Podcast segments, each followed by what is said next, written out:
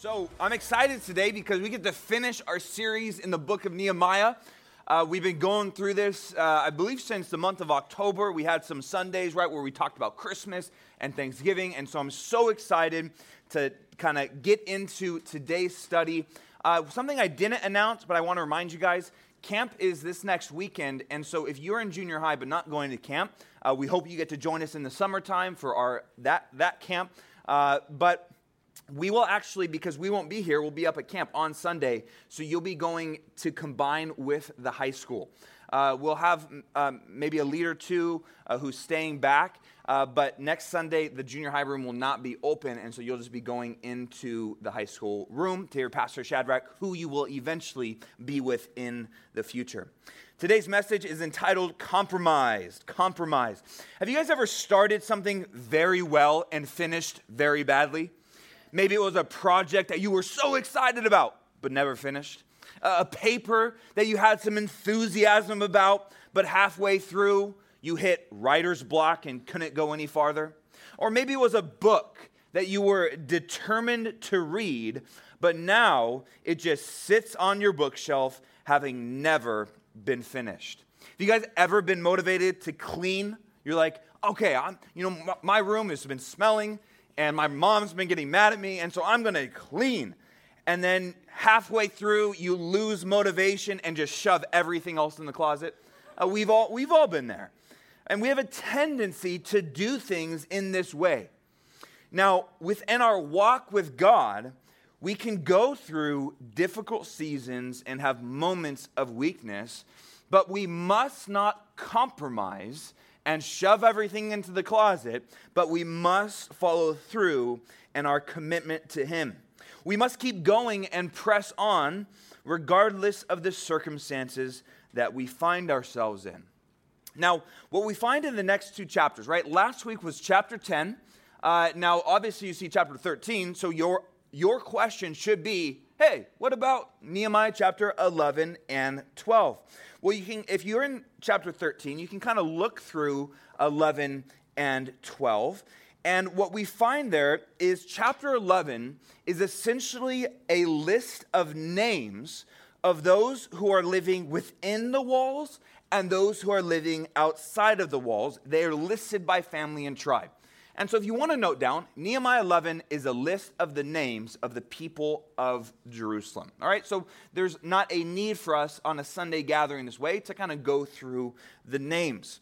Uh, then in chapter 12, we see another list of names of priests and Levites. Uh, it is followed by a dedication service uh, for the walls that were built. They, they came together and worshiped God uh, and, and, so that kind of brings us now to chapter 13. And so you can note down chapter 11 is a list of the names of those living there, and chapter 12 is a list of the spiritual uh, leaders uh, and uh, a description of the dedication service they had uh, of the walls. And this brings us now to our last and final chapter of the book of Nehemiah. All right, let's pray together.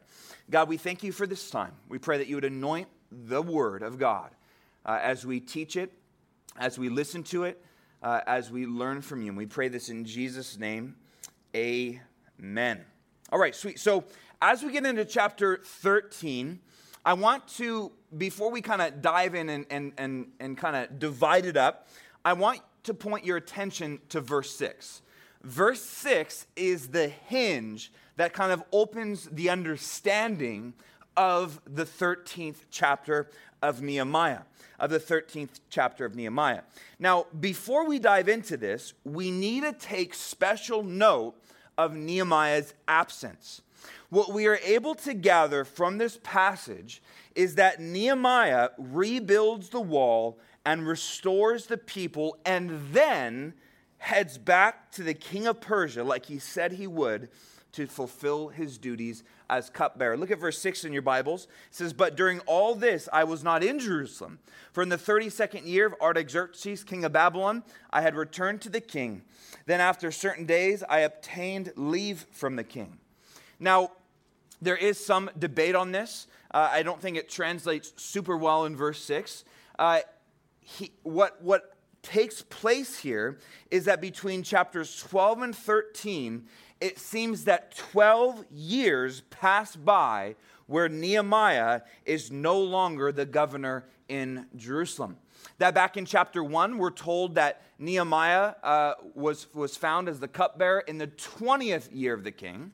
Now we have mentioned the 32nd year of the king, which is a 12 year gap. It seems like Nehemiah was faithful to build the walls, to protect the people, to establish the leadership. And then, as soon as the city was populated, that Nehemiah heads back to fulfill his duties.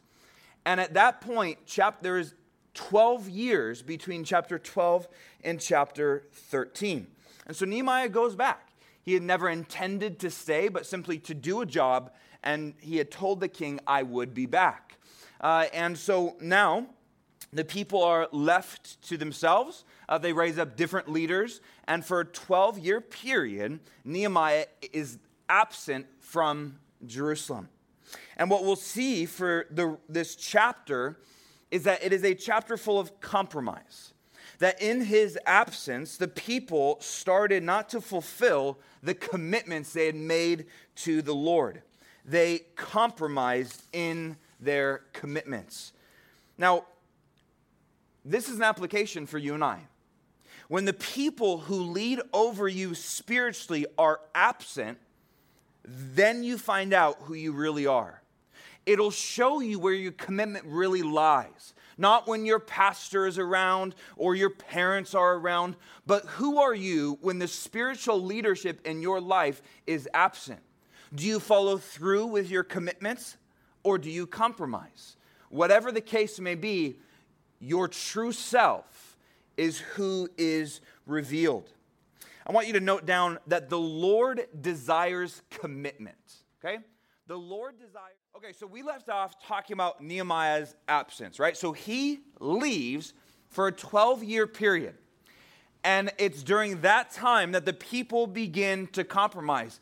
And I was illustrating it in a way that for you and I, uh, when the spiritual leaders in our life are absent, then we find out where our commitments really lie. You see, what happens for some people is they grow up in the church, uh, there is an appearance of a commitment to Christ, uh, and then what happens is they turn 18. Uh, they leave the spiritual leadership in their life. So there's an absence, but it's on their part. Maybe they go to college or they move to a different state.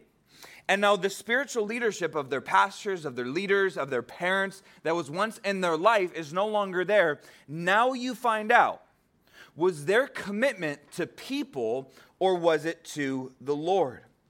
The Lord desires commitment. That's what you want to write down. The Lord desires commitment and Satan desires compromise.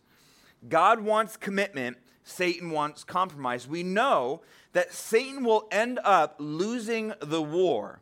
But when we compromise, Satan wins the battle. Satan wins the battle. James chapter 1 verse 14 says but each one is tempted when he is drawn away by his own desires and enticed and entice. You see Satan loves to come alongside us with enticement. That's the idea of bait. Do we have any fishers in here? Anyone that likes to go fishing? Uh, um, man, if you've ever gone fishing, then you'll know how important, right, bait is. You are trying to lure, you are trying to entice the fish to clamp on. Now, when they do, what do they find? They don't find a delicious meal, right? They find a very spiky hook. And this is kind of how Satan works is he tries to entice us to compromise. No one, no one, you know, w- wakes up one day and says, "I want to compromise my walk with God. I just want to, I want to, I, I made a commitment. I just want to walk away from Him now." I know that that doesn't happen. It happens by enticement. This word compromise, maybe you are unfamiliar with it. Uh, this is one of the simplest definitions that helps me to understand it. It is to accept standards that, that are lower than desirable meaning it is to accept lower standards. That you're saying, ah, like I, I wanted to do this, but you know that commitment that was too that was too high for me. I, I got to give in a little bit, and it's to compromise. It is to make a commitment to higher standards, God's standards, and then to go back on it. You see, sin has the illusion of desirability, but it will lead you lower always, right? You'll eventually, it might taste good at first, but then you'll get the sharp hook in your mouth. And the Christian life is the battle of commitment versus compromise. This is what you will struggle and fight with for the rest of your life a commitment to Christ or a compromise to Him. That God has these standards that He wants for our life. Not because He is this uh, tyrant king in heaven, but because He knows that the standards for our life that He wants us to live, His commandments, are good for us. They're beneficial. And He doesn't want us to compromise for our sake uh, because He doesn't want us to accept something lower. Now, in this final chapter in Nehemiah, we're going to look, you can note down, at four ways the people compromised in their commitments. Four ways that in a 12 year period, right, that they compromised. Nehemiah set them up for success but we see that as he comes back 12 years later to check on things, see how things are going, uh, yes, the walls are still built, but what is happening within the walls is the problem. So let's look at the people's downward spiral of sin as Nehemiah returns to Jerusalem. Let's see what he finds. Well, the first thing that he finds, you can note down in verses 4 through 9. We're going to read it he finds them making room for the enemy. How were they compromising? They were compromising by making room for the enemy, and quite literally, making room for him. Look there in your Bibles at verse 4. Verse 4 says, Now before this, Eliashib the priest, having authority over the storerooms of the house of God, was allied with Tobiah and he had prepared for him a large room where previously they had stored the grain offerings, the frankincense, the articles, the tithes of grain, the new wine oil, which were commanded to be given to the Levites and singers and gatekeepers, and the offerings for the priests. And then verse 6 we had read, right? But Nehemiah was absent. Then after certain days I obtained leave from the king. Look at verse 7. And I came to Jerusalem and discovered the evil that Eli, uh, uh, Eliashib had done for Tobiah in preparing a room for him in the courts of the house of God. And it grieved me bitterly. Therefore, I threw all the household goods of Tobiah out of the room, threw them on the street. Then I commanded them to cleanse the rooms, and I brought back into them the articles of the house of God with the grain offering and the frankincense. So, what is happening here? Well, we are reintroduced to the high priest named Eliashib. Now, I don't like saying that word uh, because the name is long and it's not one I'm familiar with, so we'll call him Eli, all right? High priest Eli. And he has this authority that was given to him by God. Yet, what happens over the next 12 years is he abuses that authority and he uses it and compromises his standards. We were first introduced to Eli the high priest, if you can remember, all the way back in Nehemiah chapter 3. Eli was actually the first one listed in chapter 3 to get on the work of the wall. He was excited. He was the first one. He led the, the wall building as Nehemiah's uh, first one to step up and begin to build the wall. Yet here, Notice we are told that Eli was allied with Tobiah. Look at verse 4. Look at verse 4 in your Bibles. It says that Eli, the high priest, was allied with Tobiah. Does anyone remember him? Raise your hand if you remember Tobiah. Tobiah was one of those two guys that we were introduced to, right? Sanballat and Tobiah. He has been an enemy of the work of God since day one. They, they blew threats on them, telling them that they're going to tell the king. They discouraged them. Tobiah was part of the gang that just wanted to mess up the work of the wall so that the city never became a city. And we're told that now Eli is allied with him. You can note down this word ally, it, it, describes a close relationship, right? Not an enemy, it's someone that is closely connected to. Eli was closely connected to someone who was considered an enemy of the work of God. And because of this connection, it wasn't just like they were friends, it speaks of closely connected, even so much so that this word and other parts of the Old Testament are associated with family. Eli considered Tobiah as family. Now, that is one thing, but what that connection led to was compromise. He compromised God's resources that God had given him. We're told here in this passage that God, uh, not God, Eli takes a room in the temple, the house of God, clears it out of the storeroom that was in there. So it stored, we're told, uh, grain, uh, it, it, uh, it uh, stored wine and oil, frankincense. These were different items that were used in the worship of God. And so he says, hey, let's move this out. And Tobiah, do you want to actually come live here? Uh, we will prepare a room for you.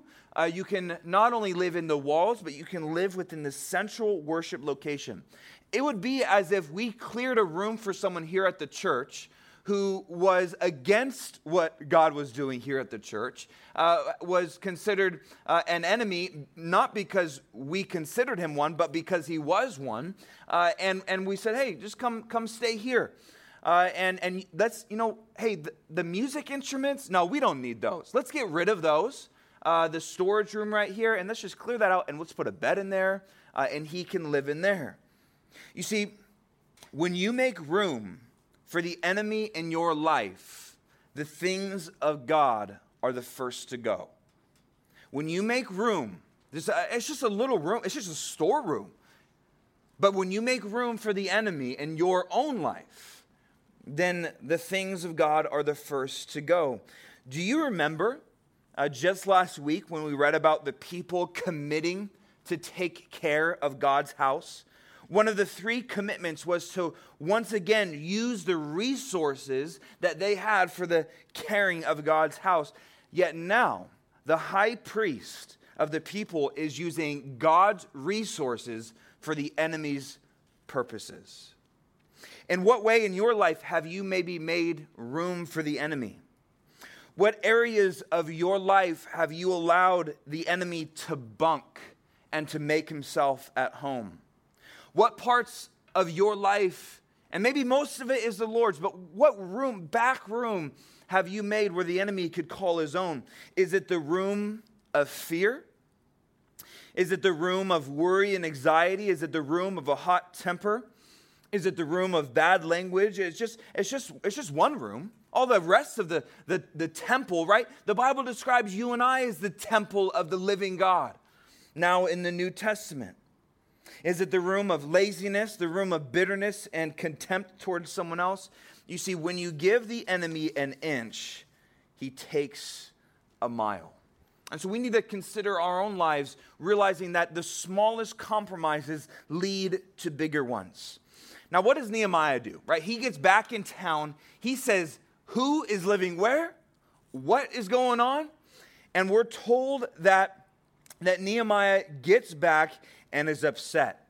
Have you guys ever heard of stories? Uh, I know I have of people leaving for vacation. Maybe it's happened to your family, coming home and the house is flooded.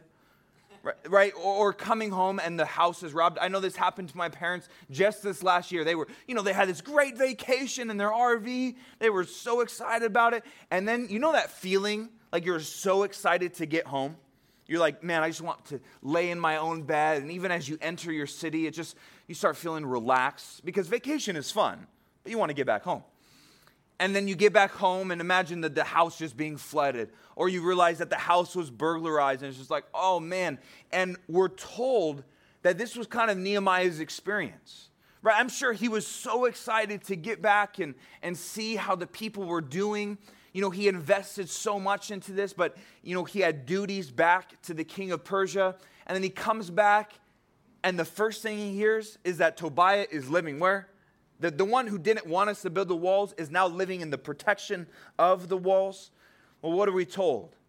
The, the text tells us that Nehemiah goes straight to the storeroom and throws out all of Tobiah's stuff on the street He commands the room to be cleaned up and cleansed for the purposes of God. And he says, Put everything back the way it was there because we need everything there for the worship of Almighty God. You see, what we have here is a picture of how God is toward the compromising believer. The one who really does follow Christ but compromises in their commitments. Nehemiah is a picture of how God is towards you or I that might be compromising. Well, how, how is he? Well, I want you to look to the screen at Ephesians chapter 4, and I want you to note down that compromise grieves God. All right? Compromise to our commitments grieves God. You see, what was taking place was not a mistake, it was an intentional move on the part of Eli and the religious leadership, saying we are going to intentionally remove things that have to do with the worship of God, and we're going to allow room for the enemy to stay. And when we do that in our life, not just a mistake, right? A compromising believer is not someone who sins. We all sin, but it is someone who practices sin. Where now this is a, you have no problem with it, you're comfortable with it. And the Bible describes that when we compromise, we grieve the heart of God. Look in your Bibles, and then we'll read the verse. But we're told, verse 8, that Nehemiah records that it grieved him bitterly. It wasn't just that he was mad, though he was, uh, and he wanted to get things right, but it's that it, it, it hurt him. It was grieving to him. Ephesians 4:30 on the screen says, "Do not grieve the Holy Spirit of God, by whom you were sealed for the day of redemption." Meaning that you and I, we can grieve God. Have you guys ever thought about that? That when we live in a way of compromise, we can grieve. It means that God, it, it, it, it is referred to as hurt, right? Uh, as if, you know, we think of grief as in when someone loses someone and it causes heartache, right? That we can give heartache to God. Now, it's incredible that God would even allow himself uh, to feel that way, but the Bible describes it for us. But not only does it grieve God, but God also wants to cleanse us from compromise. We read in John chapter 2 uh, that God desires to clean his temples. Right? We see Jesus says when he made a whip of cords he drove them all out of the temple with the sheep and the oxen and poured out the changers' money and overturned the tables. And he said to those who sold doves, Take these things away. Do not make my father's house a house of merchandise. You see, when we compromise in our commitments, it grieves God, but God also desires to make things right in our life. The New Testament describes you and I as believers in Jesus as the temples of the living God. And if you have given in your life a consistent place for the devil. Allow Jesus to come in and clean house. And so we see that the first compromise was that they made room, intentional room for the enemy. Let's look at the second one, and we find this in verses 10 through 14. They compromise by making serving God optional, by making serving optional. If you look at verse 10 in your Bibles, we're told that Nehemiah says, I also realized that the portions for the Levites had not been given them. They weren't getting paid, they weren't being supported. For each of the Levites and the singers who did the work had gone back to his field. So I contended with the rulers and said, Why is the house of God forsaken? And I gathered them together and set them in their place. You see, what was taking place was this. Imagine here at the church, right? There are uh, there are certain people on staff, right? Uh, the pastoral staff, uh, uh people that that uh, you know run the front office and, and different things like that. Uh, imagine, let's just say, Pastor Jack, if the church no longer was supporting Pastor Jack financially. Uh, and now Pastor Jack had to go and support his family. And so rather than studying and preparing to teach the Word of God, he worked a nine to five job uh, doing manual labor. And so he comes Sunday and he's like, I don't have a message for you. And so now, because the people were not supporting the church, that the church could not support the religious people, so they, there was the, it was a ghost town. That the worship of God was no longer taking place because serving, whether it was by uh, giving money or whether it was by supporting the church and just uh, showing up, uh, for them, the house of God, the temple, was being neglected. It's this it's that the service of God became a low priority. We're told that the house of God was forsaken. Look at uh, what he asked, verse 11. He says, They contended with the rulers. Why is the house of God forsaken? That idea of being forsaken is this it is to be abandoned and forgot about. That the people seem to get so busy and wrapped up in their own personal lives that they began forsaking their service to the Lord. And serving the Lord is far too often an area in our own life that we can consider optional, expendable. Well, I'm, I'm just so busy right now. I have too much homework. I have too much work. I have too many demands. I, I can't stay for two services on Sunday. I can't give my $10. I got to buy something from the snack bar. And we can, we, can, we, we can so easily, the first thing to go in our life is, well, I, you know, serving God is optional, so I got to take care of these other things. And so that is first to go.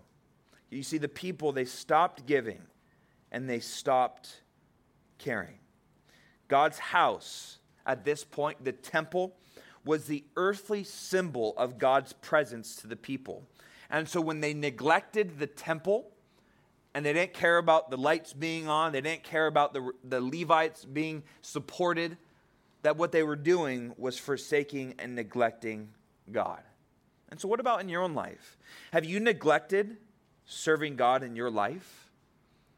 Is God on the back burner in your life? Is He the first thing to go when things get busy, when things get crazy?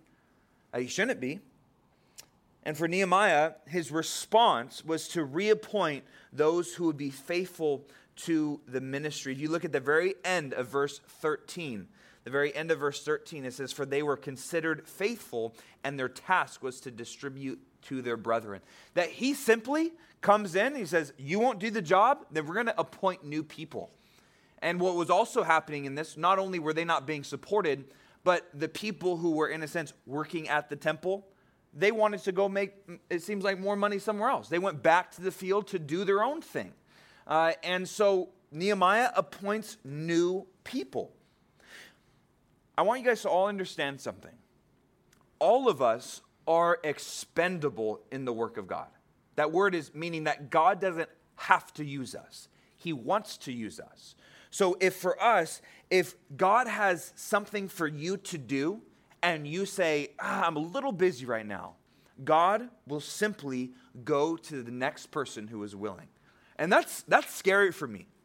You see, I don't want to get to heaven and realize God says, Yeah, I gave you the opportunity, but you were really consumed in something else that really didn't matter. And so you, mi- you missed it. And so I went to the next person.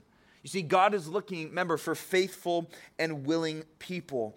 And He will simply find others to do what He would want to do through us. You see, if we don't answer the call, if we don't step out in faith, God says, Okay, I'll go to the next person. Now, it doesn't mean we're done for life, but serving God should never be optional. Make sense? Okay, so they, uh, the third thing we're looking at of, of, how they compromise, it just keeps getting worse for Nehemiah. He goes to the next thing, right? He's surveying, he's excited to see people, and he's like, what else is happening? What else is going on? The third way they compromised was by making self first. They were making themselves first. They were putting selfishness above obedience. They were putting selfishness above obedience. Well, how were they doing this? Well, Let's keep reading. We'll look at verse 15 in your Bibles. Are you guys good? You guys tracking, following along? All right, cool. Uh, in those days, verse 15, I saw people in Judah treading wine presses on the Sabbath. They were working. and bringing in sheaves and loading donkeys with wine and grapes and figs and all kinds of burdens which they brought into Jerusalem on the Sabbath day. And I warned them about the day on which they were selling provisions. Men of Tyre dwelt there also, who brought in fish and all kinds of goods and sold them on the Sabbath to the children of Judah and in Jerusalem. Then I contended with the nobles of Judah and said to them, What evil thing is this that you do by which you profane the Sabbath day?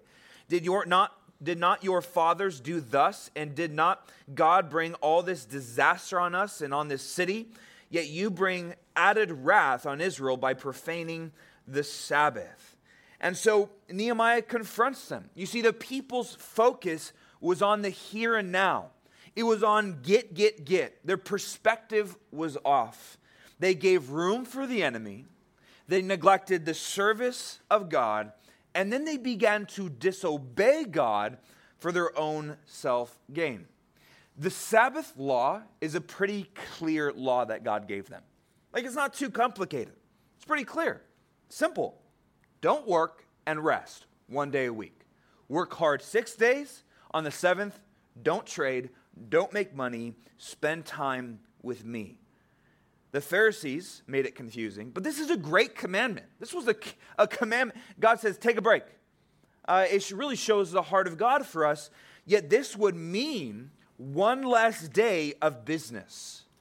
It would mean, and it would have an appearance that you would miss out on the great trade of that day it would have the appearance of, well, I'm not going to be as successful. It's not going to be as efficient. I'll work harder and just work through the Sabbath. It's such a simple and beneficial command to keep, yet they couldn't contain their desire for more. And yet, by doing this, they would receive less in the long run.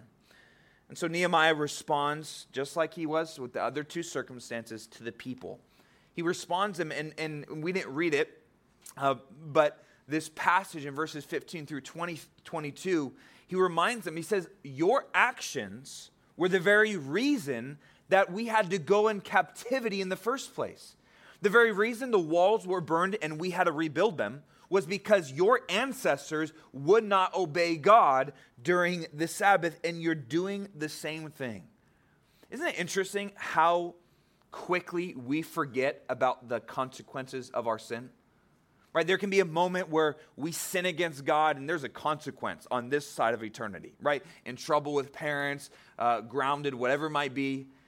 And then, you know, maybe some time passes and you're like, huh.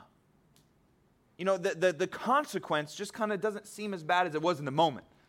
And so we just, we compromise again. And then you're like, oh, yeah, that was bad. That consequence is terrible. The result of this is horrible. Uh, yet for them, they, were, they forget so quickly. And so we're told that Nehemiah shuts down the gates, that he says, No, no one is trading on the Sabbath. Shut the gates. If, if other people of other nations come and try to trade with us on that day, tell them to take a hike, tell them to take a walk. And so again, we see example of how God deals with the compromising believer. He reminds them. He says, Do you remember where your sin got you the first time? And then he also helps them right? He's the one that, that goes to the, the edge of the, of the city and, and closes the gates and, and, and, and helps them, assists them so that they stop sinning in their lives. Now, does anyone remember last week we had those three points of commitment, right? One was, uh, was money for the support of the temple, and the other one was time. And there's one more that we're about to look at. Remember, remember time that they that they committed saying we're going to keep the Sabbath. Well, we see that they fail and compromise in this very area. All right, let's look at the fourth and final one today, uh, and it is this: that they fail, they compromise by mixing with the world. By mixing with the world. And we see this in the rest of the chapter. They begin to intermix with the world and the ways of the world. And this, this was their, their probably greatest compromise. Look at verse 23. You guys still have your Bibles open? Yes. All right. Verse 23. It says, In those days I also saw Jews who had married women of Ashdod, Ammon, and Moab, foreign countries who not only were not worshipers of God, but no doubt hated God, and this, these nations were known as even uh, being uh, attacking God's people. Verse 24, and half of their children spoke the language of Ashdod. Uh, and could not speak the language of Judah, but spoke concerning the language of the other people. So, what was happening? Nehemiah starts talking around. He's like, he starts talking to some children, and they can't even talk back to him in Hebrew. That what had happened over the last 12 years is they began marrying these other, other people, and that wasn't the biggest issue, though it was big. But what we see here is they began to adopt the culture. Uh, they began to, to move and live in the ways that the world did things and no longer the ways that God did things. Where now even the languages of the children are different. Okay? Look at verse 25. What does he do about it? So I con- contended with them and cursed them. It's not that he cursed at them, but that he reminded them of the blessing and curse that they entered into in their commitment.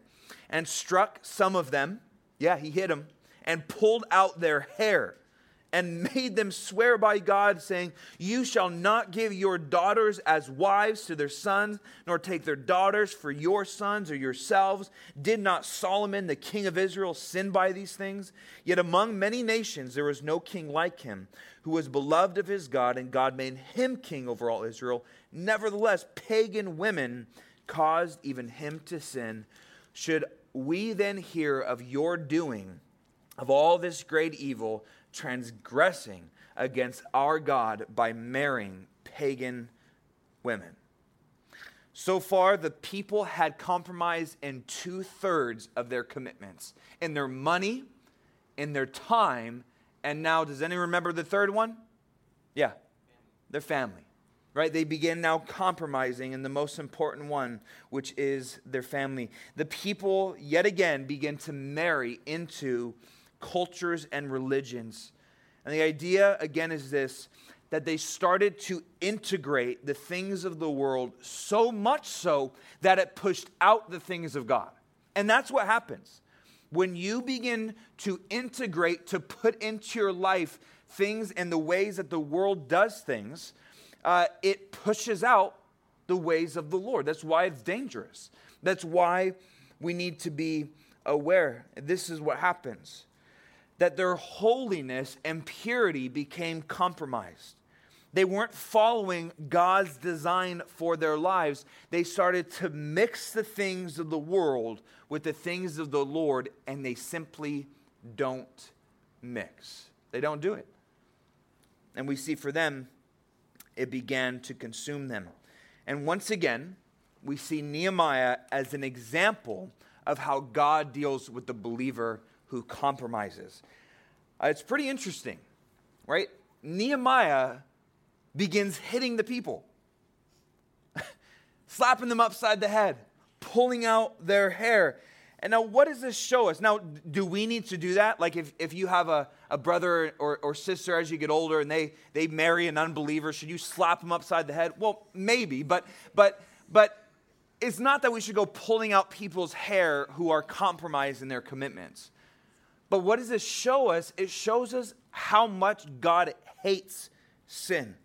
It shows us how serious he takes it. You know, we so often talk about the love of God, and so we should, but how often do we discuss Psalm chapter 7 that talks about how God is a just judge who is angry with the wicked every single day? That there are seven abominations that God hates. And, and there are. There are things that God hates and he takes very seriously. And we see for Nehemiah, he sought to bring discipline to the people. We know that God brings discipline to our life. Listen, if you're, if you are a believer in Jesus Christ and you're living a way that's practicing sin and you have no conviction and no regret, like it's like, yeah, I just this is what I do. God's word says I shouldn't, but I do it, and I don't really feel bad about it. You should be very concerned that you are even a believer. See, God brings discipline to those whom he loves. I just want you to note down this passage and look at it uh, at your own uh, leisure and convenience. But Hebrews chapter 12, verse 5 through 11, talks about the discipline of God and talks about basically that if you're someone who gets away with their sin, that you can practice something uh, that's against what God has said on a daily, weekly basis and it just kind of, oh yeah, it's just who I am, it's just part of my life, uh, then it shows that you are an illegitimate son or daughter of God. It means that you're not really His. You might be around the church, you might be around people who are God's, but if you have never experienced the conviction, and then God sometimes, yes, allows us to even be disciplined, He does it for our, our, uh, our benefit, our growth. God does not allow the believer who follows him, and even, even if there's parts of uh, their compromised life, to stay that way. Uh, he, he, doesn't, he doesn't allow it. Uh, he, will, he will allow you to, to feel the sting of your sin. And so the question today is so, what are you actively doing to follow through with your commitments to Christ? Are there areas, and I want you to think about your life, really think about your life. Think about your, your week and the things that you do or don't do. Are there areas in your own life that you've compromised? And maybe it's just a small back room that no one really even knows about, but that you've made room for the enemy in your life. Or maybe it's something in regards to neglecting the service of God, some area where you may have committed to in the past that you can think back a year ago, six months ago, and you committed that your life would be different. But where is that commitment today? Well, as we draw closer to Jesus, that commitment should deepen and increase. An awesome thing is that what we had talked about, even if you're in a state of compromise, that you can start that cycle. Remember the cycle of conviction and confession and commitment? Start it again and allow God to begin to work in your life.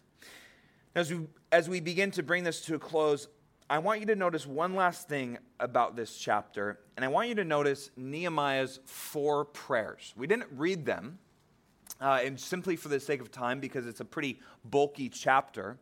But in four verses, after each of the circumstances that he uh, encounters, right? He, when he realizes, man, they're compromising in this area and, and, and in compromising in this area, he ends kind of each of those, those situations with the prayer. And it's a prayer to God. He says, Remember me. He says, Remember me. Think about Nehemiah's frustration, right? He must have been upset, grieved, we're told. And sometimes in our life, we can be maybe not the people that are compromising, but the side of Nehemiah. We can be frustrated with other people's sin. And even though we don't see things going in the way that we hoped or expected, you see, God sees the work that we put in, and it's not for nothing. You see, in your life, there will be times when you pour in and invest into other people and they, they compromise. I can think of junior high students who I've poured into and taught the Word of God and prayed for and wanted so much to follow Jesus. And then they leave, right? They, they go to high school, and it's a good thing. And then they might, uh, even some now that are out of, out of, out into college, and, and I might still follow them on social media or they follow me, and I just see that they're compromised, right? And it's just like, man, was the work worth it? And I think it's interesting that Nehemiah says, Remember me you see, we need to trust God with the results and know that the people that we invest into and we serve, uh, and maybe it's those, those children in children's ministry for some of you, those little five year olds that you're teaching little lessons about God, and you're just there to make sure they don't kill each other, and, and, and you just want so much for them. And then you, maybe, you, maybe later in life, you'll see that maybe, man, they, they're not following through on those little commitments that they made. We're to trust God with the results and trust that He will remember the, the commitment that we've made. And so the people compromised in the three areas that they committed to. Now, I don't want you to get this wrong. An uncompromised life is not a perfect one. It is one in a pursuit to please God. A compromised life is one who doesn't mess up and sin and then get back up into the fight. A compromised life is to sin and to stay in it. I want you to note down the difference between a compromise and an uncompromised life is practice and pursuit. That a compromised believer practices sin, it's consistent, it's habitual, it's weekly, it's daily, where a, an uncompromised life may sin, may fall short at times, and will. But then there's this getting back up and pursuing, and there's this brokenness, right? All the stuff that we've talked about in the last handful of weeks. And so as we close this book, I want you guys to know that the end of chapter 13, everyone look at the very last verse in chapter 13. And not for the sake of the verse, uh, but I, w- I want to tell you in a moment. The very last verse in chapter 13 is the last recorded words historically of the Old Testament. Uh, most scholars believe that it would be chapter 13 that then kicks off a 400 year period of silence. That there are 400 years to about from about this is about 430 uh, something BC, and for the next 400 years, there's no written authoritative word of God. There's no prophets being sent. Malachi is the last prophet that many people think would have happened during that 12 year absence of Nehemiah. And what we have for the next 400 years is silence from God until the Messiah, until Jesus. There's this downward spiral of sin and this consistent pattern that shows this need for the Messiah. Isn't it interesting that God closes out the Old Testament on a negative note?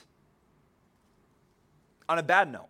The Old Testament ends in a very bad note. The people are left compromised, and they continue to compromise for the next 400 years. And what we have is a, I believe, an arrow, arrow that points to Jesus. That without Jesus, this is what we are left to broken promises and commitments. But with Jesus, with Jesus, He's able to see us through. And even in those compromises, He's able to cover and, and cleanse those sins.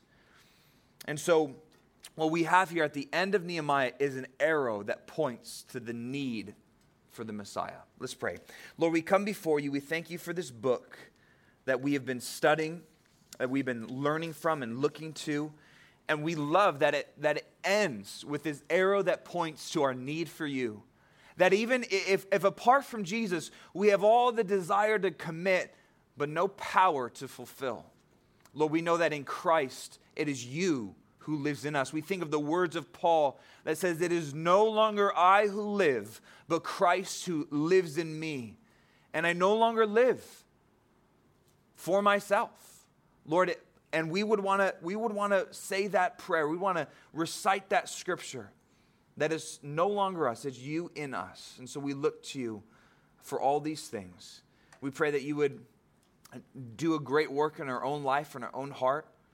Lord, if there's anything that needs to be cleansed today, that you would throw out the stuff of the enemy that's had its hold, and you'd come in and you would cleanse us, you'd strengthen us, and you'd set us on the path that you desire for us. We pray this in Jesus' name. Amen.